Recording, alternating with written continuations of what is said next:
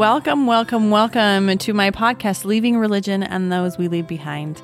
I am your host, Amanda Joy Loveland, and as always, I am so thrilled that you are here. And this next interview is one that is quite beautiful, and I was really honored that she felt comfortable in sharing it with me and with all of you. It takes a lot of courage to share the story that she is going to share with you. And before we dive into that podcast, please like, subscribe, and give me a five star review on Apple Podcasts. And share with those that you think this would assist. I know that most of us, when we step out of religion or we are one foot in and one foot out, it's a very lonely process.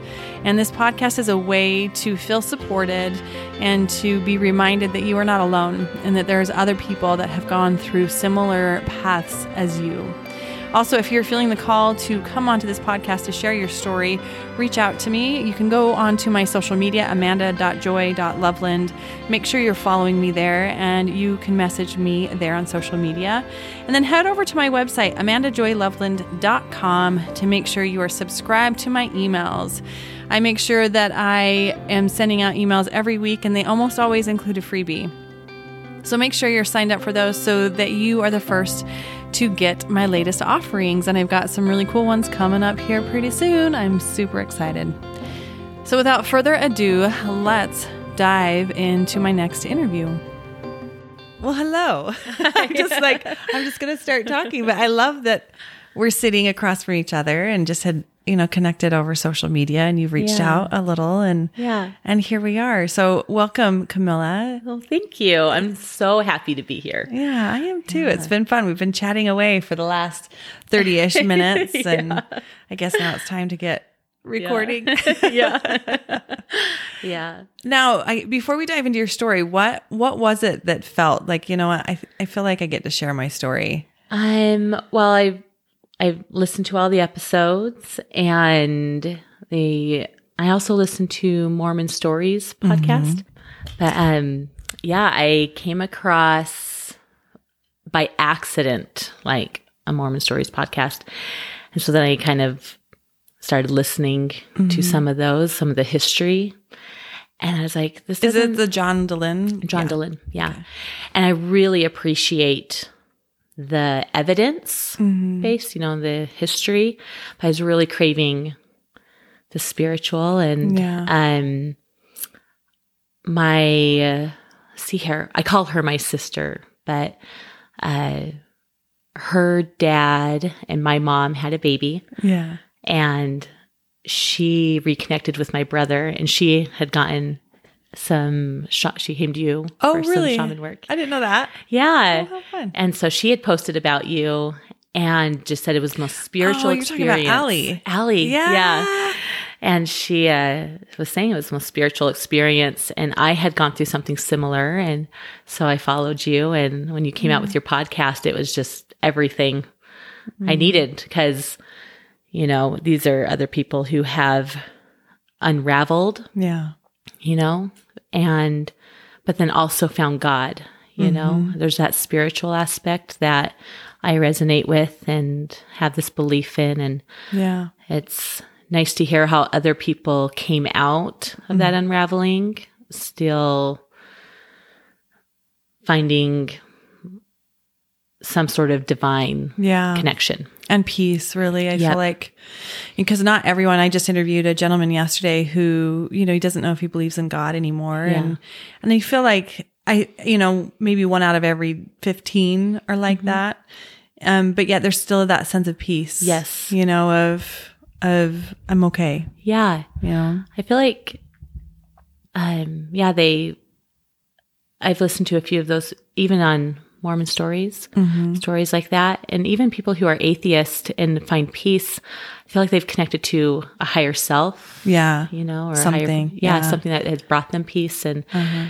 they are a little, I don't know, feel more whole. And so they're more confident. Yeah. And it's not this, I don't know. Yeah. One, I think a lot of it goes to, goes to their, they're listening to that, that that knowing or that something that's within and so whatever they're knowing now their belief system that comes is so yes. personal yes um that that's i feel like from what i've experienced and what i'm inter- you know as i'm interviewing everybody it's so that's where that peace comes from, that stillness of like, I've had this knowing within me for a long time and now I'm actually listening and following through and and discovering what what I want in my life. Yeah. For me. Yeah. Yeah. Yeah. Uh, self love is the word that keeps. Yeah. It's like, I think self love, just even loving who you are and nurturing Yeah. your own soul is almost is a connection in a way, you know? Mm-hmm. It's, hundred percent. I, I believe that we're all, we, we all are part of God, you know? It's Oh, for sure. so, Yeah. you know, they've connected to their self. And I mean, if that's all you do, like that's amazing, Yeah. you know? Cause, you know, I agree. Healed people heal people, you know? Yeah, and our stories are powerful and I'm excited to dive into yours. And Yeah. so were you raised Mormon? I was. So my parents are both converts. My mm. mom grew up in Palmyra, so where Joseph Smith, Yeah. the origin, started. Oh, interesting. She actually worked in Joseph Smith's home Oh, really? as a teenager. Or She worked, I believe, on those sites.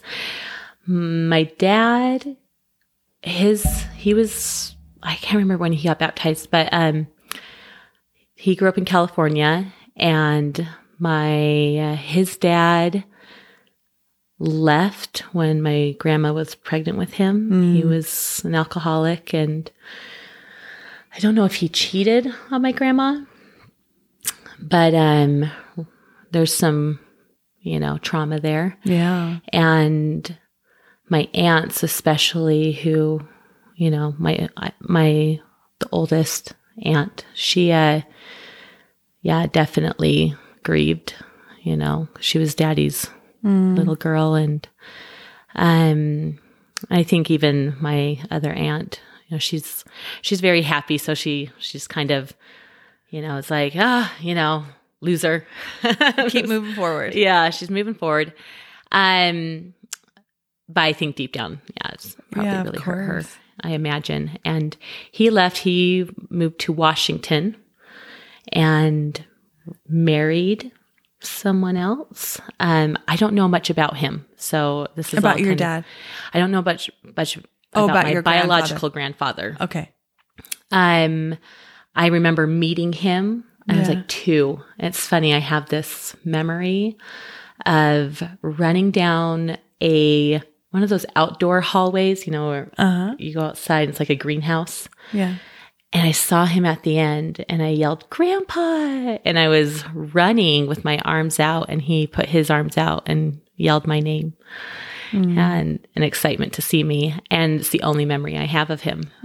And so I'm sure there's been healing done. I believe that on like on the other side or something. But um so no shame or, you know, at him. I I I he probably had his own demons, but um there was definitely trauma. So my dad I think when he was like 5 maybe, my um grandpa Wait uh he met my grandma and he was LDS from Springville and he met her. She had, um, I think she had lessons with the missionaries and got baptized and my aunts got baptized. My dad got baptized. And so, yeah, they're, they're converts. And so, yeah, so in a weird way, we are related to Joseph Smith. Yeah. Um, Huh.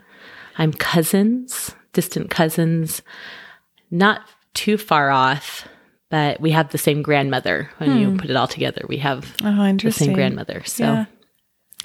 It's just they didn't join the church. Yeah. You know, they weren't part of that. So yeah, it's kind of interesting. Yeah. So yeah, I grew up LDS. My dad um was very patriarchal, like Uh-huh. very um letter of the law, kind of an extremist. Um I used to joke with my siblings that dad would pray what to eat for breakfast. Mm. So we'd be like, eggs or cereal, you know. But um yeah, so my dad um was yeah, was kind of an extreme Mormon. Mhm. Um How was that growing up with an extreme parent, especially for a patriarch? Yeah. Um, it wasn't until I got older that it really started to bother me. Um, cause I, I know he, I felt like he loved me, you know, um, but compared to my brothers, you know, there was definitely kind of a, um, if we were to have arguments, he'd believe my brothers versus my voice. Um, you know, they're priesthood holders. Mm-hmm. When uh, my younger brother was on his mission, we were, I was talking on the phone with my dad, and he uh, said to me, he's like, when I die, your brother will be your spiritual eagle. And I was boy. like, I remember that really stung. And I was like, I got my own dang wings. Like, Right. Yeah. you know i'm like i don't i don't need an eagle Mm-hmm. like my husband's not even my spiritual eagle. Like Yeah. i'm you know i got my mm-hmm. wings.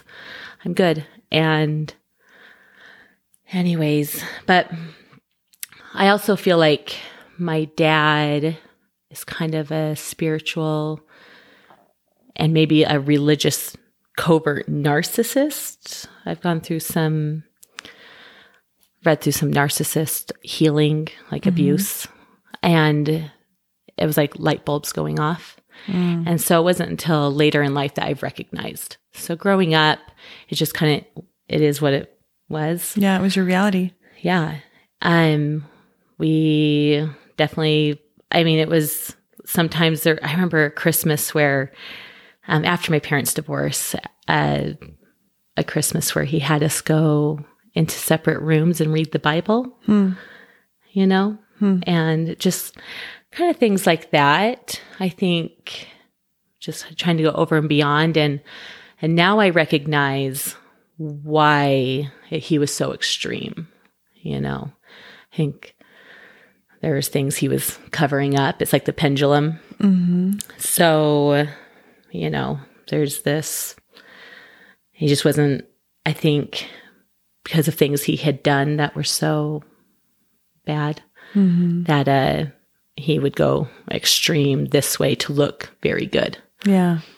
And so I think ultimately the way I see him uh, now it is kind of like a wolf in sheep's clothing. Mm-hmm.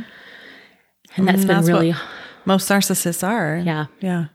So it's been really hard. I can feel my body shaking as I talk about some of that. Thank you. um, because, um, yeah, Well, you experienced some trauma with Yeah. your father. Yep, there's a lot of trauma. Um, and I've been healing from it the last year or two. So it's just been a few years. It's just been, yeah. Um, I was very devout. Grew up a really good girl. Um, just tried to do everything right. My dad really taught the biblical version of God. So I, th- the way I've described it, like even when I married my husband, um, I constantly felt like I had to look over my shoulder. Like, is God going to punish me? So a You lot know, of like fear and hell and brimstone Yes. kind of. Yes, lots Okay. of fear around God. Um, I remember kind of feeling that as a child, just that fear, but also I loved God and I loved Jesus, and um, but there was definitely this. Okay, if I step out of line, He's going to punish me. Like something's going to go awfully wrong. You know, um, my dad once said to me when I married my husband, he was like, if you love someone more than you love God, he will take that person away from you. Oh wow. And I just sobbed and sobbed because I loved my husband more than any, anyone, you know, and in some ways in my mind more than I loved God. Well, it's a different. Kind It's not it's not a competition. Right. It was just like he is just my person. Yeah. I was I just I you know would just die if I lost him, you know. So I was I uh that really scared me. How how old were you when you got married? I was like 20, So young. Yeah. 20, 21. Um I was 19 when I met my husband. Mm. um, we have kind of a interesting story, but uh, yeah, we were 20 when we got married. We got pregnant before we got married. Oh, So, So you were- that's part of Yeah. the story. But um, so young mama and getting young married, mom and now married and this fear of don't love your husband more than God. Yes, Yep. Oh. There was just a lot of programming. Yeah. And so, uh, yeah, it was, it's, it's really interesting. Um, as a child, I had spiritual experiences. And so I used to say, like, I could have been born to atheist and felt there was something. Yeah. You know, I, I feel, I don't know how to explain that. And that's just my perception and my experience. But, um, I, I when I was like three, I had three dreams mm-hmm. about, and in Mormon doctrine, like the pre-existence, mm-hmm. I saw myself as a an adult woman, and it was nothing but love. Like I saw other people, and I remember seeing this woman sitting in a circle with people talking, and I ran over and hugged her. Hmm. It was someone I knew. Mm-hmm. Um, and I remember walking next to a man and I just could see his feet because it was from my, like that I view as an adult woman. And I don't know how to explain that as a three year old, you know, mm-hmm. like having these dreams. Yeah, very vivid. It sounds like Yeah, too to be able to still recount them and Yeah. I I remember asking my parents, like, what was the pre existence like? You know, and they're like, we don't, well, we don't know. yeah, Um, so I don't know. I don't know if there was some programming involved that helped, you know, like if that's how the dream translated, but it felt like a memory. yeah, Um, yeah, and the last dream was kind of about contention. Like there was a lot of fighting. It was like pol- almost political in a way.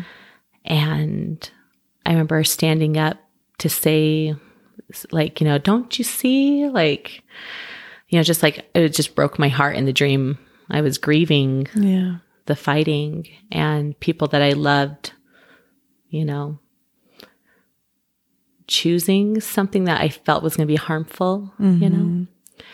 And I don't I don't know what it was Yeah. in a 3-year-old's mind. Um but then off in the distance there was this man and he was really angry with me. And I woke up. So I always kind of thought, oh, that kind of really goes in line with, you know, but it could have just been dreams. And I, I was really heavily doctrinated. Um, but they felt like memories in a way, and it could have been. I just try not to put too much stock yeah, into it um, to validate, you know, kind of what I don't believe in as much mm-hmm. anymore. yeah, But I do believe in, you know, this, you know, that spiritual aspect. And mm-hmm. when I was at that same age, um, had claimed to have seen Jesus Christ. Mm-hmm. I don't have memory of that. But my mom, I remember praying that he would come hold me. Mm. So I don't know what kind of, you know, mm-hmm. emotional experiences I was having to want to call on him. Mm-hmm. But um I I remember crying for him. Mm. And one day my mom said I walked up into the kitchen really quietly and said, "Mom, Jesus came to me. Mm. Jesus is downstairs. Come meet him." And we came downstairs and of course wasn't there. yeah, And so I was like, Jesus, where did you go? you know? Oh. And I told my mom he was sitting right here on the couch. He held me. He was sitting right here. So I don't know. and that I was mean, I- around three. yeah. Huh. So I don't know. Um, that's just based off of what I've been told, and my parents wrote in my journal about it. They kept a little journal, That's cute. and so yeah, uh, Now, as you have recounted and remembered some of these things that had happened to you with with your dad, it was started around two or three, correct? Yep. yep, So it's interesting that there was this aspect of comfort that was coming in as you were a very young child experiencing some abuse. Yeah. Yep. Yeah. My dad, um, definitely had, from what, um, like depression type episodes. So he'd be like really gung ho, you know, Mormon Tabernacle Choir. That's the only kind of music or church videos, only kind of stuff we would watch. And then he would hit bouts of depression mm. and he, his energy would shift. Mm-hmm. And I remember like being sensitive to the energy in our home. And it really affected me. Um, I have lots of memories of my dad just in a dark place. Mm-hmm. And I'd be like, What's wrong with you, dad? Are you okay, dad? You know? Um, but there was some darkness around him mm-hmm. that I didn't know what that was. But I also never wanted him to really hold me. I maybe as like a young toddler, mm-hmm. I don't really remember, but as a young child growing into teen years and never felt comfortable with him even touching my shoulders. Hmm. You know, my stomach would turn. Mm-hmm. And I'm, yeah, I just, there was just, sometimes there would just be this really dark energy. He was not dad. Um, didn't want to be around us. He wasn't really good to my mom. And he even even in conversations I've had with him, he admits that he was a terrible husband. Hmm. You know, he's not was not kind to her, very patriarchal, patriarchal, patriarchal. Yeah, yeah. He uh, just yeah, the whole you know when you go to the temple for the first time, Eve answers to Adam as Adam. Right, bow your head God. and say yes. Is, yeah. It's very much like that. Mm-hmm. So yeah, the men were very important. Mm-hmm. You know, um, and so that's always been a shelf thing for me. Even when I went through the temple for the first time, I was like, I don't like that. So I'm going to ignore that because that's not my experience with my husband. He's not anything that's like so that. Good. But yeah, yeah, that was hard for me too. I'm like, I'm yeah. supposed to bow my husband, my head and say yes yeah. as my husband talks to God and uh-huh. I listen to my husband. Yep. Yeah. Yeah. Yeah. And, um, I guess I'll get into that further, I'll, i guess I'll share some more about my dad and then that'll mm-hmm. progress into some of this. But so, um, when I was nine, um, well, I guess I'll back up. When I was five, I had a dream. My parents were getting divorced. And I remember begging them not to. Mm-hmm. And um, they were like, oh, of course, you know, we won't. And then when I was nine, and I was in third grade, and I remember we were having, me and my siblings were playing, and there's five of us. Mm-hmm. Um, the youngest was, had just turned one, my youngest brother. And uh, yeah, he, they came in and like, we're going to have a family meeting. And I remember hearing a voice that said, um, your parents are going to get divorced but you're going to be okay. It's mm. going to be okay, Camilla.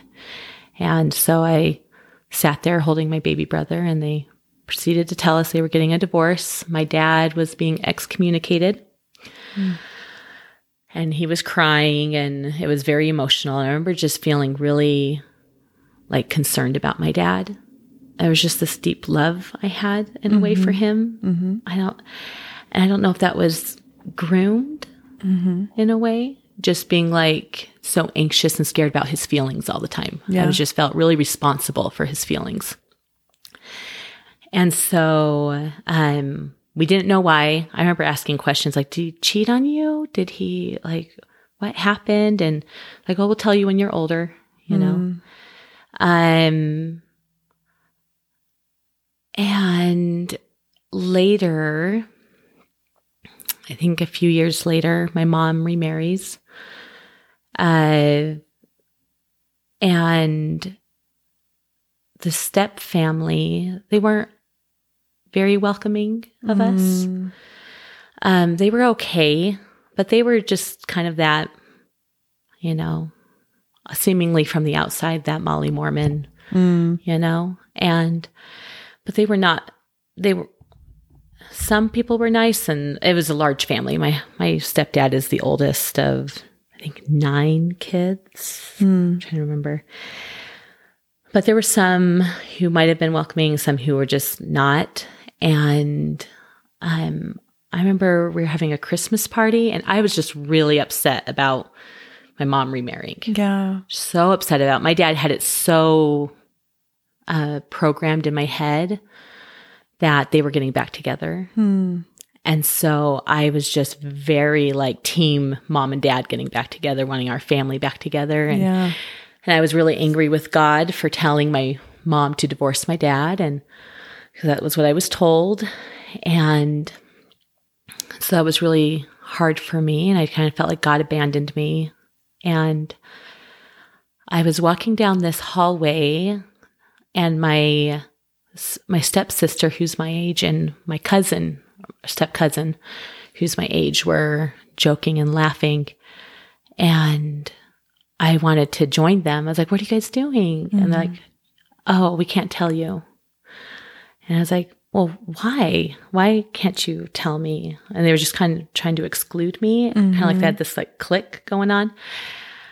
And there was something weird energetically. I was like, this doesn't feel right. And I, I kept pressing. And I can't remember if my cousin said, like, if it was my cousin or my sister, but like, we can't, I think it was the cousin, but she was like, I, we can't play with you because of your dad. Hmm. And I was like, why? Because of my dad. And like, and she was like, your dad molested children. And I just, that's not true. And broke down Wow. crying. You were how Ran- old? I was like 13. Oh, 13. Wow. And, um, yeah, my mom, my mom remarried when I was like turning 12. It's like 11. Mhm. And so, anyway, so we were kind of fresh into this family, and I just like bursted in tears. Yeah. And I went to my mom, and so they talked with me. And so my mom explained that my dad had sexually abused some little girls. Uh, my mom had done daycare. And yeah, these girls were, um, yeah, that's it. My dad sexually abused these little girls. My dad only confessed to lewdness, saying he exposed himself to these girls with, you know, being erect. Um,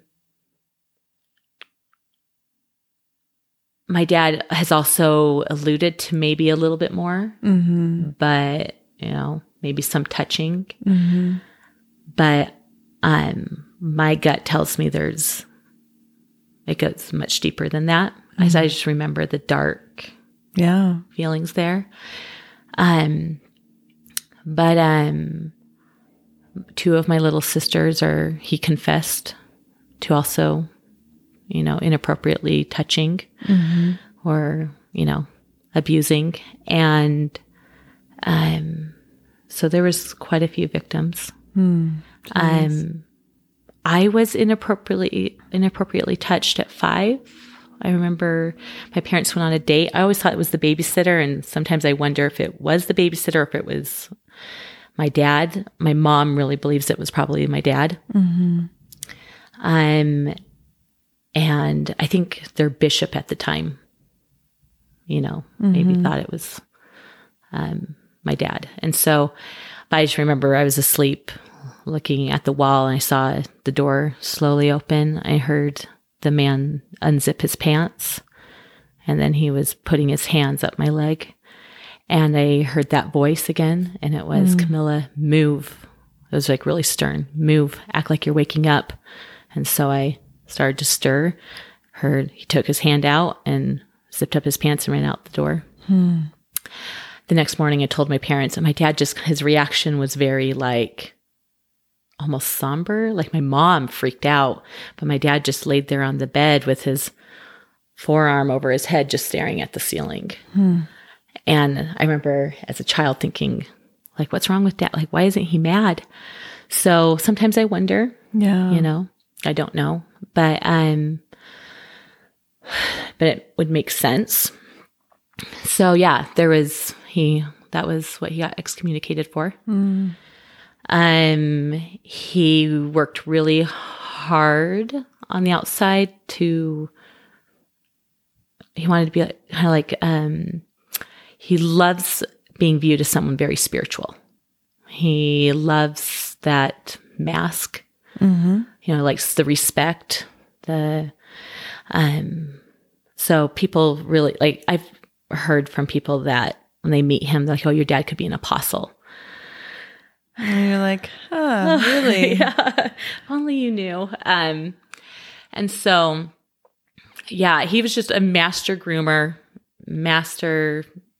n- Now looking back, I can see the narcissistic abuse Yeah. and um, just little things of uh, getting us really. I just the programming of being really scared of God. Mm-hmm. Um, just there's a lot of fear, a lot of um, manipulation and grooming, and and so um, Well, and if you were taught to fear a male god, a white white male god, yeah, then you naturally will feel fear the patriarchy as well. Yes. And when there's fear, when someone's afraid, it's a lot easier to control and manipulate someone who's in a fear state. yes, So, yes, yeah. Yeah. And I just, I remember as a teenager observing my dad sometimes and thinking, because he was just so extreme. hmm And I would think, well, it's because he loves God so much. But then I would say, think to myself, like, is he doing this for show? I don't know. You know? And I've had conversations with him, hmm you know? And I know, like, because he was excommunicated for this, he got rebaptized when I was like in my late teens, I want to say. Yeah. He got rebaptized. Um, and that became a huge issue. Uh, he would, because he was declared clean, Oh, we no longer talk about his sin. oh, interesting. So it's like it never existed.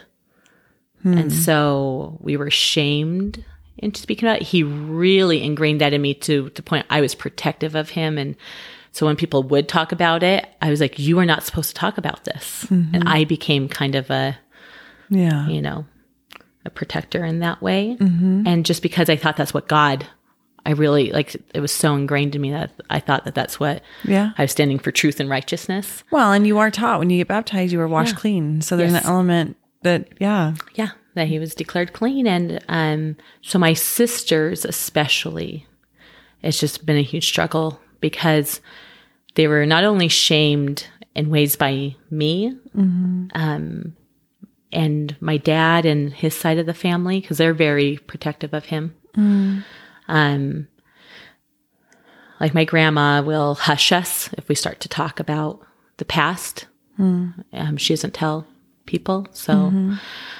um, you know, surprise. Don't know who's going to listen to this, but um, that was some of my anxiety of coming on here. It's like, oh my gosh, like my part of my story is stems a lot with my dad, and I could go on for hours about Yeah. because it's just so there's so much to it than just the little bits I'm sharing. But um, yeah, there was just a lot of manipulation. Um, yeah. even like when it. it comes to church doctrine. Well, there's ma- manipulation on multiple fronts. Yes. Like even with not even going into the past and being able to look at that to heal. Yeah. And that's that's unfortunate. Yep. And yeah, it was like, yeah, it, it was just like he was just really trying to cover up Yeah. what he has done. Yeah. And so then my sisters were never really allowed to, once they found out about, um, because they also had similar feelings. Like, um, at least my my little sister, I hope she doesn't ca- care about me sharing her name, but Maggie, um, was very much shamed. Like she couldn't heal mm-hmm. fully Yeah. you know? And she was supposed to be quiet and it was like protect him. And and that's been very painful for her mm-hmm. you know? It's really hard. And now i understand like because there's so much pain with my dad that Yeah. we want to be able to talk mm-hmm. and being shamed and being told like like that we're not being forgiving by bringing it up or talking about it and i understand like moving on from that mud but you've got to be able to heal Yeah. and uh anyways and it would be like if there's still even anger around it or lack of forgiveness um, my dad has been quoted saying, um, then this greater sin is with you. If you can't forgive me, then the greater sin is with you. You know, and that's church, Right. you know. Right. Um, so yeah, it was, it was, it was kind of in a nutshell, a little bit about my dad. dad. and So you you said you were pretty devout Mormon then. Very devout. Getting married, probably raising. You have five children now, correct? five kids. Yeah. Um, yeah, I, so I had a boyfriend in high school and we were going to get married. Uh, we are yeah, these young kids really in love. And, um, Did you grow up here in Utah or in Washington? yeah, I grew up here in Utah, kind of all over. Yeah. Um, my husband grew up in Washington Okay. and, uh, Oh, that's right. Your grandfather was in Washington. yeah. Okay. So I have this boyfriend in high school, and uh, yeah, he things were going really well, and then as he was preparing for his mission, started to get really bad anxiety and stress about having having um, his heart with me in a way. Um, so we became. He like bro- I remember he broke up with me because he felt that he couldn't to serve two masters. And I remember him quoting, saying something like that. And, and, uh, I was just really brokenhearted. And I remember kind of thinking like, just when I would question God, like, why would God, you know, like, God knows my heart. Like, I want to support him. Right. So why, you know? Um, and so then later that he, he had remorse and he came back to me and he's like, I had an experience and it was like the Abrahamic Isaac experience.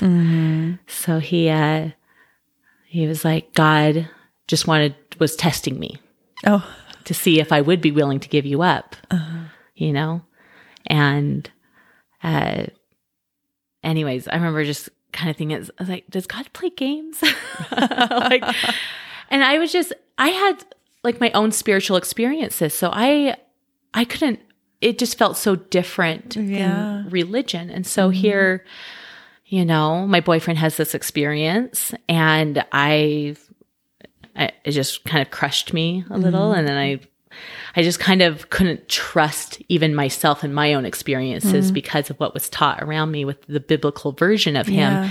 And I could see that looking back now, I see that this boyfriend of mine um also had these fears, you know, it's really ingrained in us, these fears of this biblical version of God. And so that's always kind of been a shelf item. yeah. And um, Oh, I'm just moving. You're and uh anyway, so uh and then there was um there's kind of this view of you got to put God first before you put any before anyone else. yeah. And I remember before he left having this conversation and he said, uh, he, I told him, I was like, I was like, you know, yeah, of course God comes first in my life, but you come first, you know, mm-hmm. like you're kind of like that second, but you're my 1st you mm-hmm. know? And his response was, well, God comes first, then my family, and he has a wonderful family. So I mm-hmm. understood. I was like, and then he's like, and then my friends. and um and he's like, cause I don't I don't know if you'll, you know, always be there. And so then he goes, and so I was like, so I'm fourth on your list. And I remember that really crushed me. Yeah. And so we were kind of on again, off again before his mission. And then during his mission, we were writing, not writing, writing, not writing. He just had major, that same, it was just that same story of the Isaac, Abraham, mm-hmm. you know, you can't serve two masters, can't have your heart in two places at once.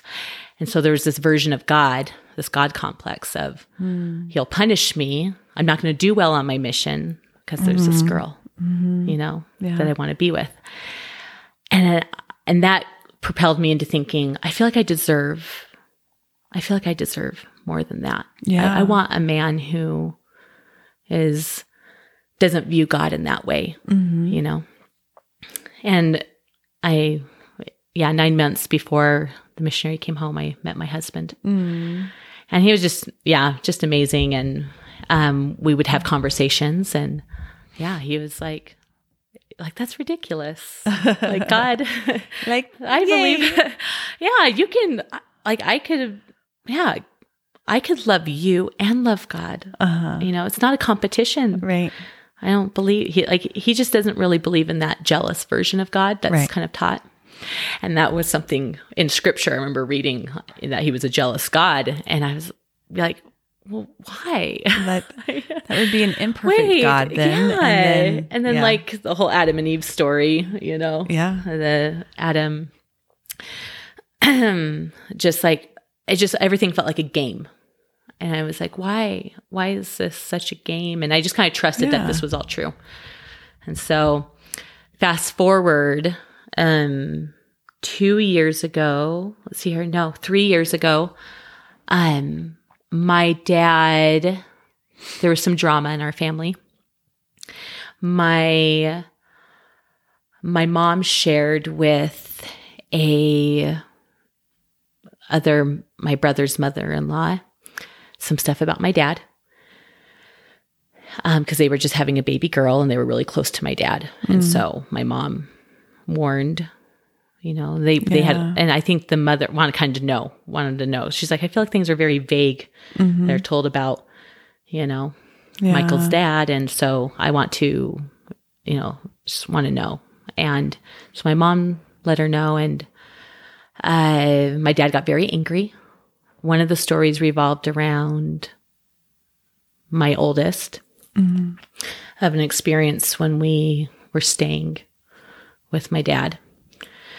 And so, um, and there is compelling evidence something could have and my mom suspected. And so um, I had kind of blocked that memory. It was really Yeah. traumatic in a way. No kidding. So, um, anyways, my dad had ordered for my oldest to get a psychological evaluation, and he was just like really demanding. Like he was just super angry, just like almost mad at me for not shutting this down with my mom. Like, hmm. and so then he had an experience in the temple three times, he says, where God told him to warn his children about our mother and that we needed to cut her from our life. And if we did not, I mean, we would be damned. Like, God would have aught with us. Mm-hmm. Um, that, yeah, yeah, that we would regret that. And I remember And this was before or after this event had happened, or this. This is after. Oh, Yeah, this is years later. Um, years, years later. No, I mean with your mom Oh. communicating to the mother-in-law. Oh, so this is like weeks. Yeah. after that happened or before? So my mother, so my mom told. So the event with Your dad saying you need to cut your mom off was that before or after she was communicating that she thought something happened? yeah, so this is after. Okay. Yeah, after um my brother went and told my my dad like, look, mom said this about you, Oh, and then he has this revelation. and so then he has this revelation, hmm. and How um, convenient. it's very convenient. And so he has this, yeah, he has his revelation and orders us to cut contact with our mom or he's going to cut us off. Mm-hmm. And he said, God has been very clear with me. And my dad is someone who goes to the temple like every day, reads his scriptures. Mm-hmm. I mean, religiously. I mean, I, I, it's always studying his scriptures. People, I mean, like I've said, people will be like on the outside will think he's like apostle type status, you know? So, anyways, I uh, remember being, getting kind of angry with God. Like, why would you tell my dad that? Kind of trusted my dad, you know? Yeah. But I was like, I'm not going to cut my mom off. I don't, I have no, like, Right. like why why and so um anyways we so my dad he cut us off um put a box of my memorabilia in my garage in front of my garage never said goodbye um and so I was, I went through this bout of depression. I was just really toyed with my emotions. Yeah. And I was really struggling. And I walked out of church one day I had been just berating myself. I was like bullying myself with just mean words. Um, and uh, this woman comes running up to me and she's like, You look so beautiful. And just like starts complimenting me. And I was like, I was just literally telling myself the most opposite things. And so she uh, eventually comes out to tell me that, yeah, she could, yeah, she knew mm-hmm. what I was telling myself. And she's an energy healer, mm-hmm. Reiki practitioner. And we talked a little bit about that. And that week, I had actually prayed and specifically asked for uh, a Reiki person to walk into my life. Mm. I just didn't know how to find one mm-hmm. and who to trust. And I had been kind of reading about energy. So I was really interested in meeting someone. And I just felt gravitated to it. Yeah. And so I asked her if she would do a session with me. And so she had me come to her home and she did it for free. And um, that's when things really started to, like, she started to kind of expose things with my dad, things I, trauma and things I needed to really work through. And, um, yeah, I just was holding on to a lot of my dad's energy. And one of the things which was really interesting, I had this spiritual experience um, after an argument with my dad. Um, I was kind of at odds with one of my brothers, and he was telling me to go apologize to my brother, with, like my tail between my legs type thing, like that he was a priesthood holder. And my dad's like, told me I was walking on holy ground by expressing, you know, my frustration with my brother that I was walking on holy ground hmm. because he was a priesthood holder. And I went, he told me, he's like, God is telling me right now, the Holy Ghost is telling me right now that you are judgmental and you need to repent. And I went into his bathroom. I, I was visiting from Washington. So here I am with my kids, and I go into my dad's bathroom. and I start to cry, and I was apologizing to God. And he, I heard this voice say, Camilla, get up. And I stood up and said, Look in the mirror. And as I looked in the mirror, I heard, Your dad's words are not my words. Mm. Your dad's views are not my views. And the way that your dad sees you is not how I see you. Mm. And um, That's beautiful. this really beautiful experience. And I, it's kind of that another little aha moment where I thought, maybe my dad's wrong, mm-hmm. you know? So then that really got me into, like, she had, she said the same thing to me. She's like, Your angels want you to trust that your dad's words are not God's words. And she repeated that mantra. And I was like, wait, I've heard that before. And so she really started to work with me on trusting my intuition, learning how to listen to my own heart and not my dad's views. And, um, anyways, so yeah, that started some unraveling where I realized I was like, I've been really programmed, you know, and even with church. And I was talking to my mother in law about polygamy. Um, I apologize. I feel like I'm all over the place, You're but not. You're good. um, I know these are very difficult things to share. yeah, Very vulnerable. yeah, there's a lot. I mean, I joked with my sister before coming on the podcast. I'm like, I'm like, I feel like I'm trying to condense Yeah. a lot into just this one hour, you know? And Yeah. so, um, but my, my mother and I, I had a conversation about, uh, polygamy. Mm. And I was like, oh, yeah, I could never share Mike. I can never share him on the other side. And she was like, well, you will. You will share him. And it's in Doctrine and Covenants. And I was like, what? No, no. And, um, so I went and looked and sure enough, and it's the, the words that God spoke in this revelation to Joseph Smith was, um,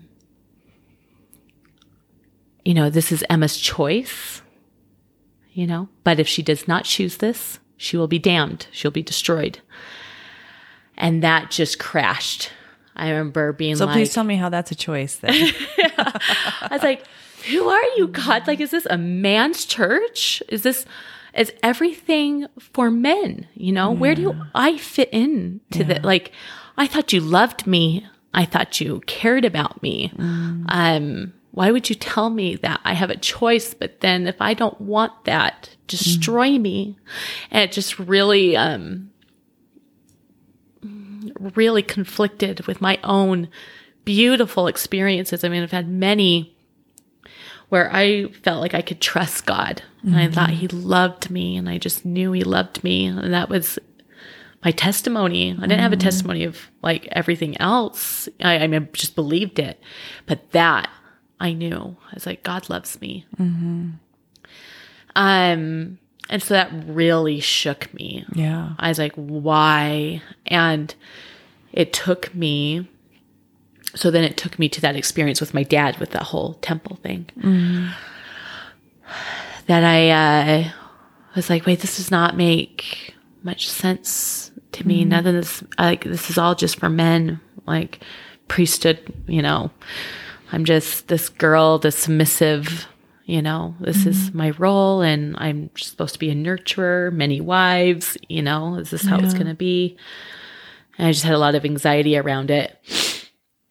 Um, and, uh, yeah, I started to confront some things with my dad, uh, some, some stuff and I relived that memory from when we went to visit him in Arizona and I came to the conclusion that uh, based on the evidence I had that things had happened to one of my own. And uh, I'm really cryptic in sharing that. Um, but I I decided to cut my dad out. I just saw him for what he was, saw him kind of as a Warren Jeff. You know, my dad, his biggest thing he wants more than anything is to be a prophet. I mean, that would be his dream calling is to be a prophet. And so I just saw kind of the ego and the power and saw this version of him. And then, right, this was last summer, and right as that unraveled, and I started to see my dad with clear eyes and really was listening to my intuition, I came across by accident one of John Dehlin's Mormon mm. stories, and it was on polygamy. Mm. And so I started listening to um, A Year of Polygamy, this other podcast done mm-hmm. by this woman. And she does such an excellent job. I mean, these historians really, um, really give these women voices. The, wo- you know, these mul- these wives who their voices were not heard. They put one man put these journalings together um, of all the polygamous wives of Joseph, and I think some of Brigham Young, into one book, and it's mm. called A Sacred Loneliness. And mm. so I started reading that, listening to A Year of Polygamy, and listening to some more Mormon stories. I love listening to other people's experiences mm-hmm. 'cause I think it helps me do better. Like, And it helps us not my- feel so alone. Yeah. Right? yeah, I just I recognize some of the programming, and I'm like, okay, you know, like I want to be a better human. I want to love people better and hold space for mm-hmm. people and their you know their experiences and not be so defensive of this religion that I used to be really defensive of. And just recognizing the human. And so I started to see Joseph through the lens of my dad. I have really I, I think I needed that experience with my dad to mm-hmm. then help me unravel doctrines or things in a system that try to where I feel like try to control mm-hmm. me and my views of God and keep me in line, you know, obedient Yeah. in this way. And um, just the way my dad did. It was just this extreme. I, I just started to unravel. Like, I don't, that's not the God I believe in. I got to trust my experiences. I've got to trust that love I feel. And so I'm going to stand by people who are gay um, or LGBTQ plus. Like I'm going to stand by these people, mm-hmm. you know, and that goes against, Right. you know, if my child were gay, I would support my child before I support a system. Right. And before, I probably would have really struggled with that based on doctrines. Mm-hmm. I don't believe they are abominations. Mm-hmm. I just really don't. And I just, I thought if God created them that way, you know, if all of his creations are perfect and beautiful, then they are. So I feel more, I feel a lot better supporting that. And then also the patriarchy, you know, when with women and our voices. It's like, why why don't we have the priesthood? Why is it that the men only have this special power? And one night I was sitting out watching the stars. I love space. Mhm. You and me both. a child, I just love looking out at the moon. I could I could sleep outside and just stare at the stars, and frequently I do. And I was sitting out there, and I just had this beautiful moment where I felt like I connected with Divine Mother. Mm. And I was looking, and I thought I just started to cry, and I was like, "Is she just the submissive woman on the other side?" You know, Mhm. you know. And no, she is not. And I was like, uh, no, she's probably just like warrior bad A, kind of like, because I feel like I feel that part of myself. Right. And I was like, I am strong. Mm. I am a warrior. I am just, there's so much to me, so much depth to me. I'm like, and if we're all aspects of her too, Mhm. then she's just this. I mean, there's no words Right. really to describe her. Mhm. And I thought, and she has no power? Are you kidding? Right. of course. And I've seen women heal people and with like Reiki. And I, I just, that's really started to unravel things. And so I just, I cried out of gratitude. I was just like, it was just this really nice moment where I thought, Yeah. I am her, you know, Mhm. and I have power. Mhm. And I'm going to stand in that. And I'm going to stand up for myself and I'm going to teach my daughters Mhm. who they are Yeah. and that men don't suppress their voices, that they don't answer to a man for, you know, permission or for guidance or spiritual revelation. Mhm. They have their own, you Right. know, from this, their own little telephone line or Mhm. You know? And so I just thought, then what's the point? What's what's the point of trying to make sure people giving people rules and you know all this all this stuff within religion. So I just really started to unravel it. Yeah. And I've it's just yeah, it's been really healing. Mm. You know, And you, this is pretty recent. it's very recent. I So mean, have you left religion? I'm in my heart. I mm. have my husband is still very Yeah, how's that been when you talk to him about how you're feeling? At first, there was some resistance mm. because he had a really good experience with his mission. Mm-hmm. And he has a testimony of the Book of Mormon. It just mm-hmm. really helped him. He loves the stories. Mm-hmm. Um, it really helped shape the man he is. I mean, my husband really is just. I used to, I joke, and this sounds really sacrilegious, but if becoming the savior was like a beauty pageant, my husband was runner up, like first runner up. He just, no ego, just, he has just this pure, bright soul. Like he just loves genuinely. I could just go on. Like he's just really is the most amazing human. And so, um, sorry. I feel like so much gratitude for Yeah. he's really helped me heal.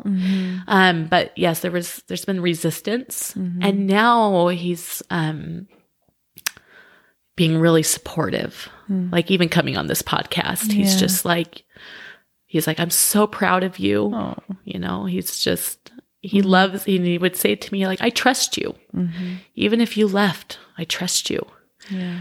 Um, That's beautiful. so I'm still trying to navigate that. Yeah. Because a part of me loves the community that I have. Mm-hmm. Um, and I want that, and I don't want that to change. I know as I have voiced some of my opinions, people feel uncomfortable. Yeah.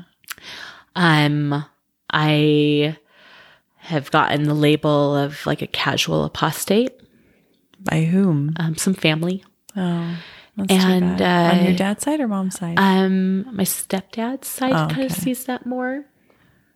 Um, my mother-in-law is really str- struggling with that. She's afraid I'm going to take her son away. oh. You know, and so there's definitely This is the cognitive dissonance that happens. And I think that um, you spoke earlier about even that information that was being shared by your mom, that you even like it, you have that freak out moment. yeah, And I think everyone, depending on what the situation is, but when we talk about religion, that's something that's so bought in, Yeah. you know, hook, line, and sinker. Like this is our eternal salvation and Yeah. covenants in the temple. And, you know, the list goes on and on and on.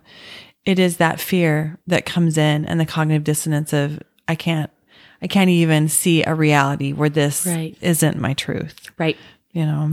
Yep, And it sounds like you're right in that where you get to Yeah. start navigating those waters and those, it's challenging. yep, yeah. I just my anchor has been, um, the way I've described it, like with religion, Yeah. is I felt like I'm, you know, I used to fit in this pair of jeans. Um, like let's say I'm a three year old and I wear these jeans, but then I've grown Mm-hmm. and for the life of me cannot put on jeans I wore as a three year old. Yeah. I can't, I can't, I can't go back. Yeah. I'm Yeah. recognizing if people were to dig up, you know, go, I mean, it's not hard to find this history, our church's history. And I think it's important that we shed light on some of these dark things so we can wake up and grow. But, um, yeah, if people could dig that up, like do some critical thinking, you know, People will do that when they're ready. And Yeah. that's the thing. It's, and that's why I feel like I was called to do the podcast and the way Yeah. that I do it of, of people just sharing their stories and not from a, a place of, oh, and all this is wrong and this is wrong. And everybody, Right. I need to scream it from the rooftops that it, it's like, you know, everybody Yeah. has their choice. And Yep. in this, I believe, no, you're not going to get damned and, you know, Right. hell and brimstone. Yep. It's for sure. This is what people are choosing. And now you're choosing a different path. And I love that analogy of the, the jeans because that's 100%. Yeah. You used to fit into this box and now you know what you know. And you, for the life of you, it's like that box, I can't even imagine my life in that box anymore. It just, is No. not even possible. No, I, I, I, was trying to tell my mother-in-law, like, I can't go back Yeah. to that belief system anymore. And, um, and it's been so freeing. and It's been a mm. really beautiful experience, even though I've grieved Yeah. because I had this thing with my dad where the rug was just pulled from underneath my feet. Mm-hmm.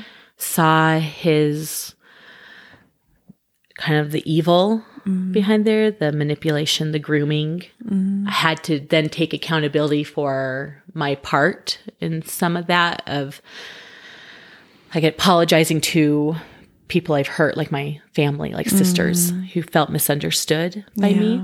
And I've really been working on healing those relationships and we're really close now. Mm-hmm. Um, and also healing, like forgiving myself in a way, but become, I've become my own mother in a way mm. where I've been really working on healing my inner child mm-hmm. and all of the abuse mm-hmm. I went through because I do feel I was to, ex, you know, extents and it's really affected me. Well, inner child healing, especially for what you did, is crucial Yeah. to your healing. Yeah. Yeah. And for those of you who don't know what inner child work is, that can look like so many things. Um, a lot of times that inner child of us, when we get, tra- when there's trauma, that inner child, say the three year old self is so active that you'll en- end up interacting with people that you end up, you're talking to the three year old self, even though they're 30. Yeah. And I'm not saying this is the case with you, but this is what happens with, with trauma with children. Yes. And when you start doing inner child work, um, one way to do for any of you that are struggling, one thing that you can do is actually activate the three year old self. You know, I was sexually abused at three, so I did a lot of inner child work. bringing that three year old self and having conversations with her through, for me, I'd go into meditation, I'd go into a field, I'd call her in and we'd have conversations. What does she need? Yes. And the shaman part of me knows what happens is that part of us will actually fractal off and step kind of outside of who we are now. So it, and and you can imagine that if just it's a part of you that's no longer a part of you, but kind of hanging out or in your energy field. Yes. I hope this is making sense. Yes. So because that three year old self doesn't feel safe in the adult self. Yes. And so when we start doing inner child work, having conversations, what do you need? What does she need?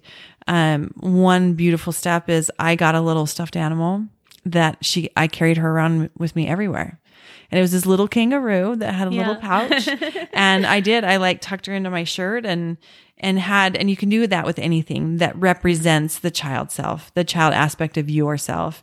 And that mothering, like you're talking about, of nurturing that three year old self, the four year old, five year old, whatever it is, and holding her like you would your own child, Yeah. but you're doing it for yourself. Yes. And then you come to a place to where when you then step back into a conversation with the three year old self or whatever age it was, um, there will be a time where she'll be ready to come back in. Yeah. And this is something you can do yourself. A lot of times it's through other facilitators that assist you Yeah. in this. Um, but since we're talking about this, you know, I want to offer something for anyone who's listening that this is something you can do yourself. And if you've had severe trauma, please reach out. There's so many people Yes. that are available to, to Yes. help and it can heal. And this does not have to be active.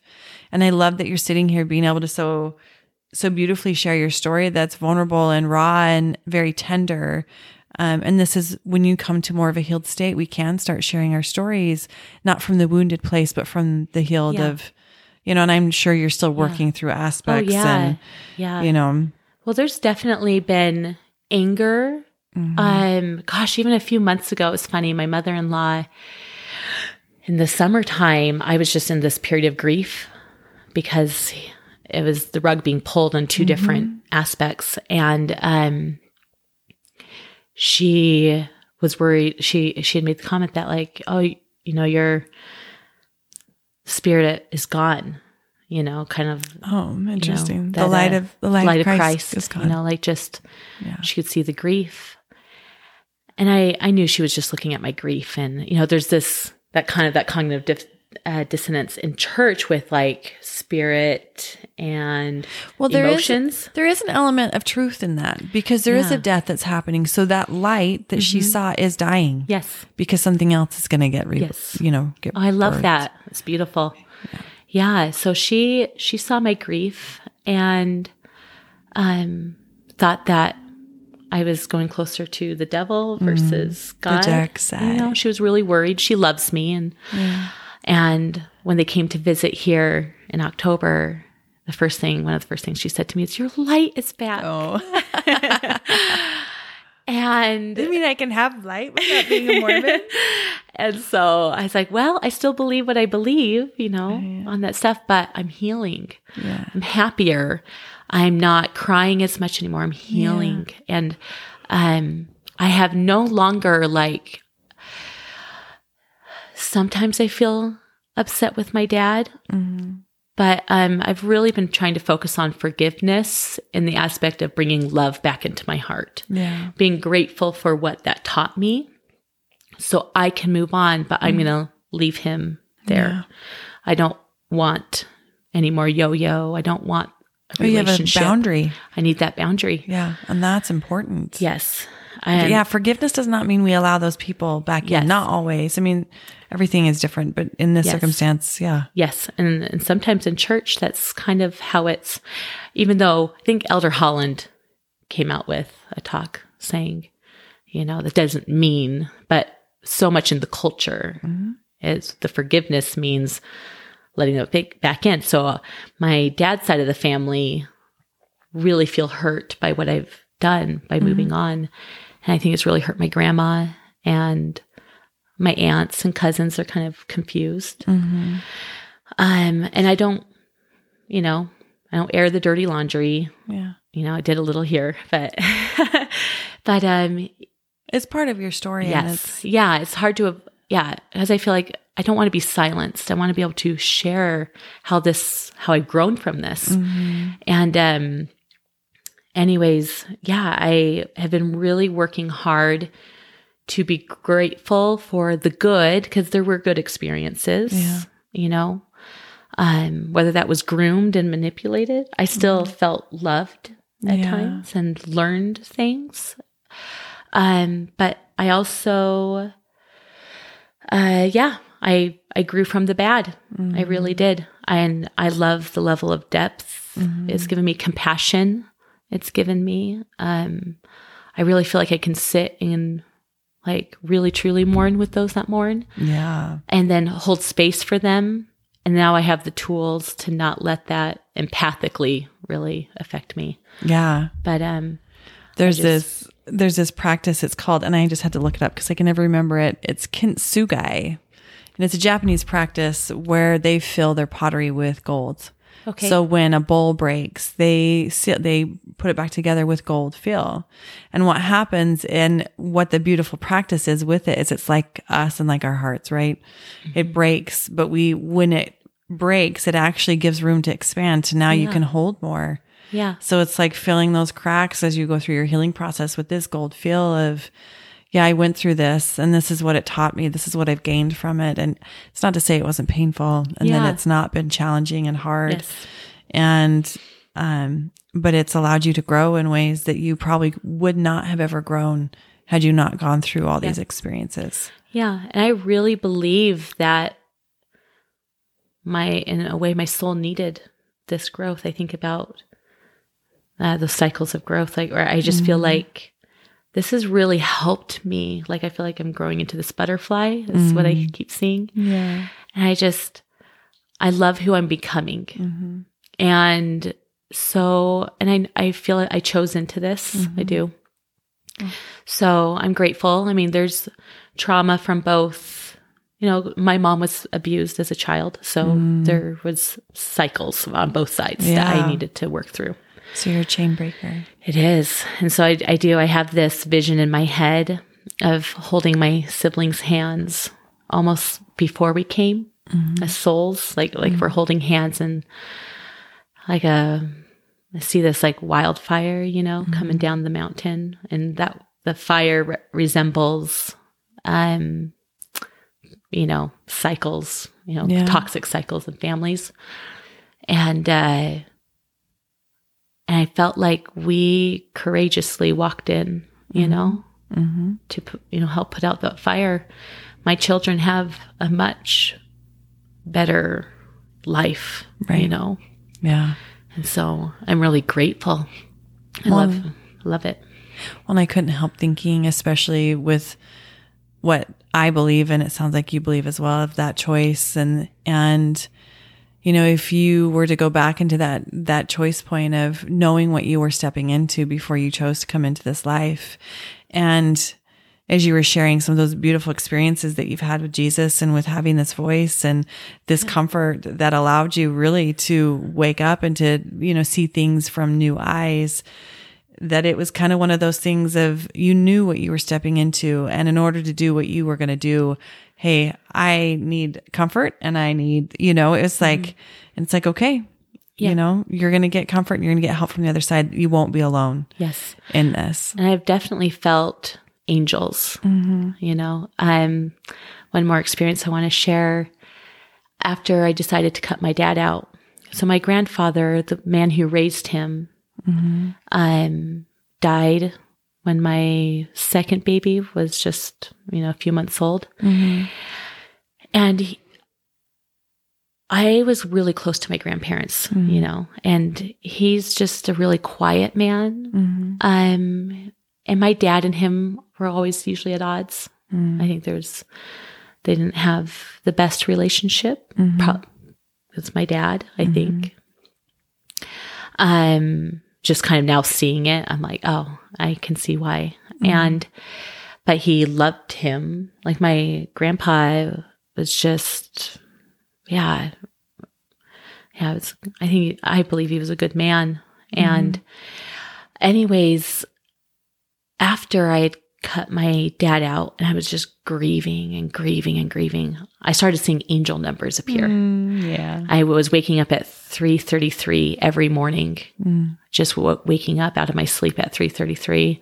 I was seeing 444 everywhere, 1111. Mm. It's just everywhere and I take pictures and I was like, "What does this mean?" I was talking to my um Reiki friend and she's like, "Those are messages Mm. from angels and, you know, they have meanings and so I started looking up different meanings and just trying to feel what resonated with me. And a lot of it just had to do with like being like surrounded with love, Mhm. being supported, Mhm. um, you know, that the ascended masters are with you. And I really felt that, I think, going through a grieving process. Mhm. And I was Well, just at my 333 is lowest low. a Nine. Are all about endings. Yes. Yeah. I saw 999 last week Oh, yeah. and I was like, I got to look that up. which is a 27, which is a nine. So it's a lot of endings, endings, endings. Yeah. yeah. And so I just, yeah, I, uh, my, so I started during that. Um, my grandpa was showing up in my dreams. Mm. And I remember the first one, I was in an ice cream shop. and here I walked past a booth and he's sitting there. And I see him and I go, Grandpa, what are you doing here? You know, and he just motions. He was a really quiet man and he's a big man. He was really tall and he motions for me. And I go over and I sit next to him and he just puts his arms around me in the dream and just holds me. Hmm. And then I'd wake up How sweet. and then um, it happened again. And it was happening at least twice, sometimes three times a week for about two months. I was seeing him re- frequently. And I felt comforted through this process of grief and awakening. And uh, I just felt unconditional love, you Mm. know? And the last dream I had with him, which, yeah, was a year ago, um, I was walking up, it's like I was going to college and I was walking up this bridge, kind of like you see at the BYU, Mhm. you know, those white bridges or whatever. I was walking up one of those and I look over to the side and it was like almost trying to find Waldo. like it was a sea of people. Oh. And I see my grandpa Oh, and he's blowing me a kiss and waving to me goodbye. how cute. And I just knew that he was telling me, You're good now. You're Yeah. okay. And I was. I was Well, you're I graduating was, and I was healing. next. I was doing okay on the dad aspect. And then I started then the unraveling with religion Mm.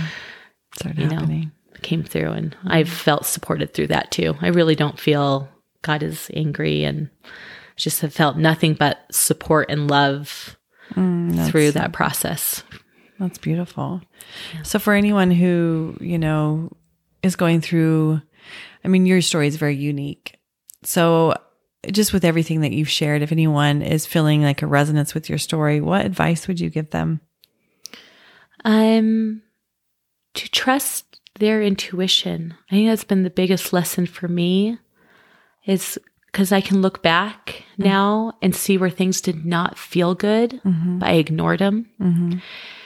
And the biggest lesson for me is listening to my heart, listening to my intuition, and strengthening that. Mm-hmm. Really trusting myself and doing the inner child work. Yeah. um yeah i my biggest advice would just to be to center on on that is um yeah really listening to your intuition and Mhm. nobody speaks for Mhm. you Yeah. but you you know it's you and god Mm-hmm. you know you and source universe you know it's i really really believe that and i wish i knew how to listen sooner i wish i had trusted myself a lot sooner Mm. but those experiences really helped me Mm-hmm.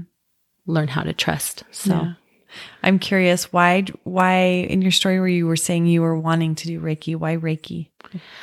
um really funny so there was a show i was watching called uh um oh gosh it was about a medium she works with a detective and they go into different homes and Uh-huh. uh, and she there was one house that needed a reiki practitioner to come in and do the energy Oh. healing on the home And uh, I remember I was like, what is that? So I started to Google and something about it really resonated. Hmm. I thought, I was like, I wonder what this is all about. And there were some things about mediumship and like spirit sensitivities that I resonated with. I, I know I have some sensitivities A hundred percent, you do. and I don't know how to, I didn't know how to navigate them. Yeah. Very, I didn't trust. Yeah. didn't trust myself. So I'd have an experience where um, I could see white, almost like curtains moving in my bedroom, or like I'll feel a spirit. My grandpa showed up to me the morning he died to give me a hug and let me know he was going. Um, there's been things like that. And even when I was dating my boyfriend, I remember one night he kissed me goodnight and I had a vision of my husband on an airplane flying home from his mission. Oh, I could see this blonde Yeah. and the thought came, it was like in a joke, like, what's your husband going to think about this boyfriend, Camilla? Oh, how funny. and I just shoot it out. I was like, Right. no way, no. that's What was happened." that? And sure enough, when I met my husband, it was like almost like lights were around him. oh. And I was like, I know him. I know this man from somewhere. So Oh, was so awesome. That was really cool. So um, I just really, I was like, okay, I, I feel like I have sensitivities, but I'm scared of them. Mm-hmm. I'm really scared. I don't want to be scared. And A lot of people are. I know I was. A lot of Yeah. people are, and a lot of it because is because of our religious upbringing. Yeah. Because there's so much fear of Satan. There's so much fear of um, the shadow realms, and the shadow realms are connected with energetics. They're connected with Reiki and spiritual healers, and you know, even to the point of I think it's been a year ago now that the church came out with a statement of anybody that asks for money in exchange for energy healing is strongly discouraged. yeah, it's like priestcraft. Yeah. Mm-hmm. And, you know, I mean, when you start going into the history and even with religion in itself, with how it did take out and, and from the research and everything that I've done, taking out the women aspects of God, you know, when you're talking about Heavenly Mother, of women prophetesses Yes. and um because women are naturally very very gifted very in tune and very empathic and have we all have the ability to tap into these these gifts. Mm-hmm. But women especially are very natural in it and are very strong and powerful.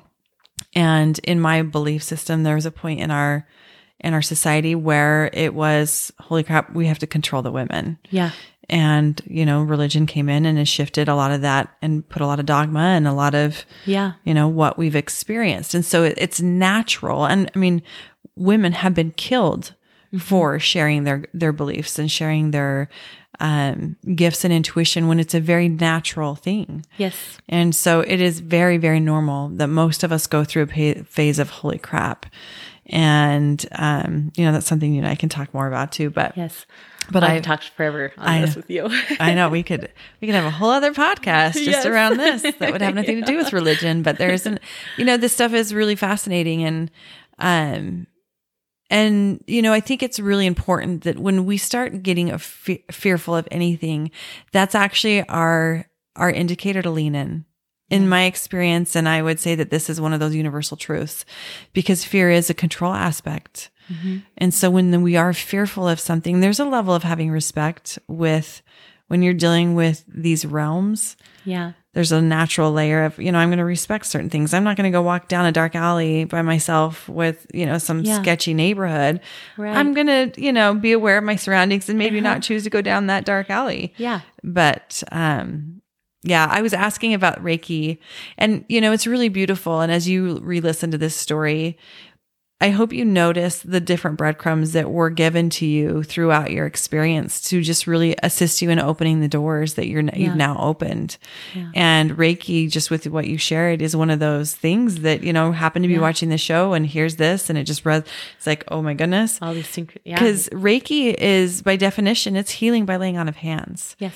and, you know, it's very contradictory because that's what the priesthood holders do. Yep. Yeah. It just saved. I mean, I really, I've, I've told my friend over. I cry when I Yeah. think about her, and I was like, "You saved my life in a mm. lot of ways." I was just, I felt like I had depression, and I was just bogged down. I felt like chains were around me, mm. and she's, and she felt like she saw literal chains on my ankles, mm-hmm. kind of put on by my dad. Mm-hmm. Um, there was black energy in my spine. Mm-hmm. And when as she was removing these things and reciting these affirmations and mantras and um really helping me t- like one of the messages that she felt so strongly which I had received that morning before going was um God was bringing to light a lot of painful memories where I had been shamed for who I am Yeah. and that maybe the light I carry. There was, you know, I had a lot of jealousies with girls or with people, and um, and even some step family that I felt, you know, weren't very fond of me. I could feel that energy. I felt like I was not accepted and Yeah. welcomed, and I felt like something was wrong with me. So then I would start to kind of hide myself a little.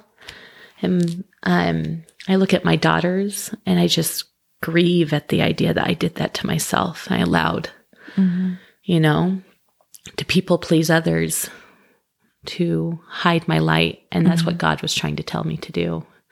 He's like, I, the, what I heard was, I made you this way. I love everything about you. Mm-hmm. Don't hide anymore. Mm-hmm. And she was like, she said that this impression she got to share with me was stop hiding your light. Mm-hmm. You are enough. Yeah. You know, you are loved. You are enough. Um, you know, and trust yourself. Mm-hmm. And so I've really held on to that. It was just a really beautiful, loving Yeah. experience. And it, it really changed me. Mm-hmm. No And kidding. I had to, you know, take the curtains and uncover some really dark things. Yeah. But now there's just so much light. And I'm That's what on. happens. That's what happens Yeah. when we open up those curtains, those and walk into the shadows. We bring the light with us. Yes. And I feel that way with, I've often said about religion with my husband when we've had these conversations.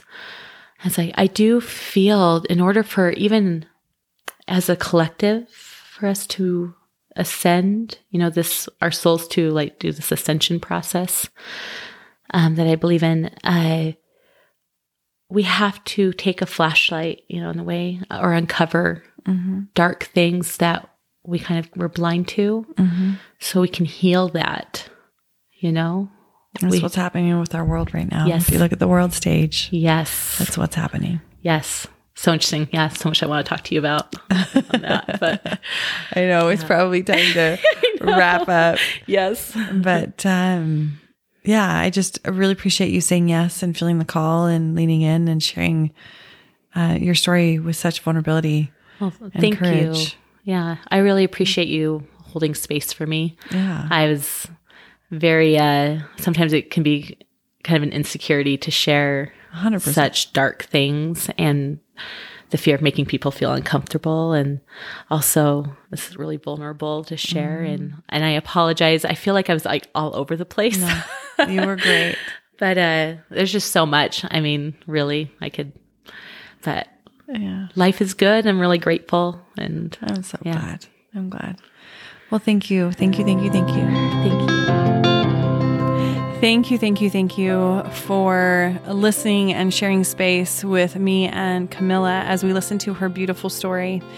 And I'm sure all of you were touched somehow with this story and her courage to share. I know this is a very vulnerable thing to share our stories. And again, if you feel called to share yours, please reach out to me. You can go to my social media, amanda.joy.loveland, and message me there or head over to my website, amandajoyloveland.com. And as we head into Thanksgiving this week, I hope you all remember that wherever you are at in your journey, there is a discomfort sometimes with the more we lean into who we are and the family systems. If this is an uncomfortable place for you, make sure you're breathing. Make sure you're taking time to go outside to ground your energy and to not overreact. Everyone is doing the best they can with what they have, including your family members, including yourself. And when we are in transition, sometimes we can be more sensitive and more touchy and have more triggers that are up. So just remember when you have a trigger that comes up, do not react from that place. Take a breath, let the energy, the emotions move through you, and breathe through it and let that emotion flow. Let it flow out and do not react from that space where you're charged, where you're triggered. And then the, take this as an opportunity to really ask the question within of why are you triggered? And what's underneath that for you to look at? And then let it just move through. Allow it to be an opportunity to look at something within you that's asking to be healed. Because at the end of the day, everything is about you. Everything's about you, and you get beautiful opportunities to lean into the discomfort of your healing. And in the discomfort, you will find so much joy, so much beauty, and so many gifts. And my episode today with Camilla was another beautiful example of that and the expansion that she is experiencing through the challenges that she's been in. And as always, just a reminder you are not alone, that we all share some aspect of our journeys and some resemblance of what we're going through. So my heart is with every single one of you, wherever you are today. Remember, there's a time and a season for all things. Sending you all so much love.